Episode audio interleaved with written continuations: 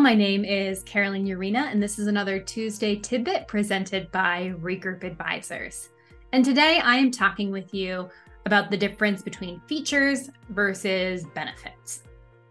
So, I'm an engineer by training. I have a chemical engineering degree from the University of Michigan, and I love talking about technology and how cool it is.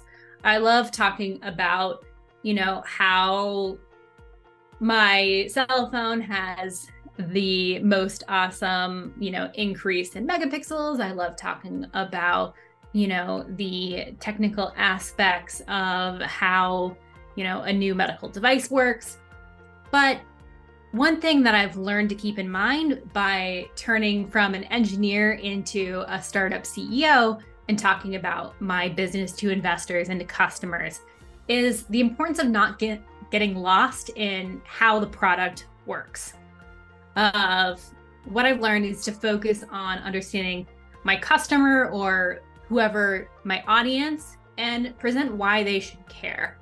Uh, one of the best examples that I uh, have heard within uh, going through different startup programs is thinking about this in the the focus around a mousetrap, right? And if you're building company of thinking about how to build a better mousetrap, you can get caught in, you know, the features of uh, do we use an electric mousetrap that can zap the mouse with 6,000 volts? Does it use advanced smart circuit technology? Of where when the mouse enters, it triggers the system to deliver a more humane high voltage shock? Or do you consider, you know, what is the best mousetrap? Of is it uh, in consideration. Maybe it's not the key feature. Maybe it's something like a cat, right? Of what are the benefits overall? The benefits are for something that will take care of the pests or the mouse within your home. Uh, the benefit could be it's a more humane option. Benefits could be for an electric mouse trap is that there's no mess, there's no touch, cleanup. Uh, you don't have to deal with uh, a live, terrified mouse that you're you're dealing with. And I know um, for this consideration is thinking about that customer. What do they want? What do they care about? Of and then save those technical details for the technologist.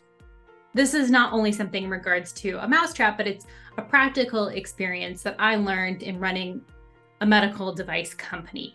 We had to learn that uh, to present our idea uh, as not as the technical, you know, of intraoperative autologous blood transfusion device, but instead a device that can return a patient's own blood to themselves. It's a similar concept as I've spoken to you about before in a prior Tuesday tidbit.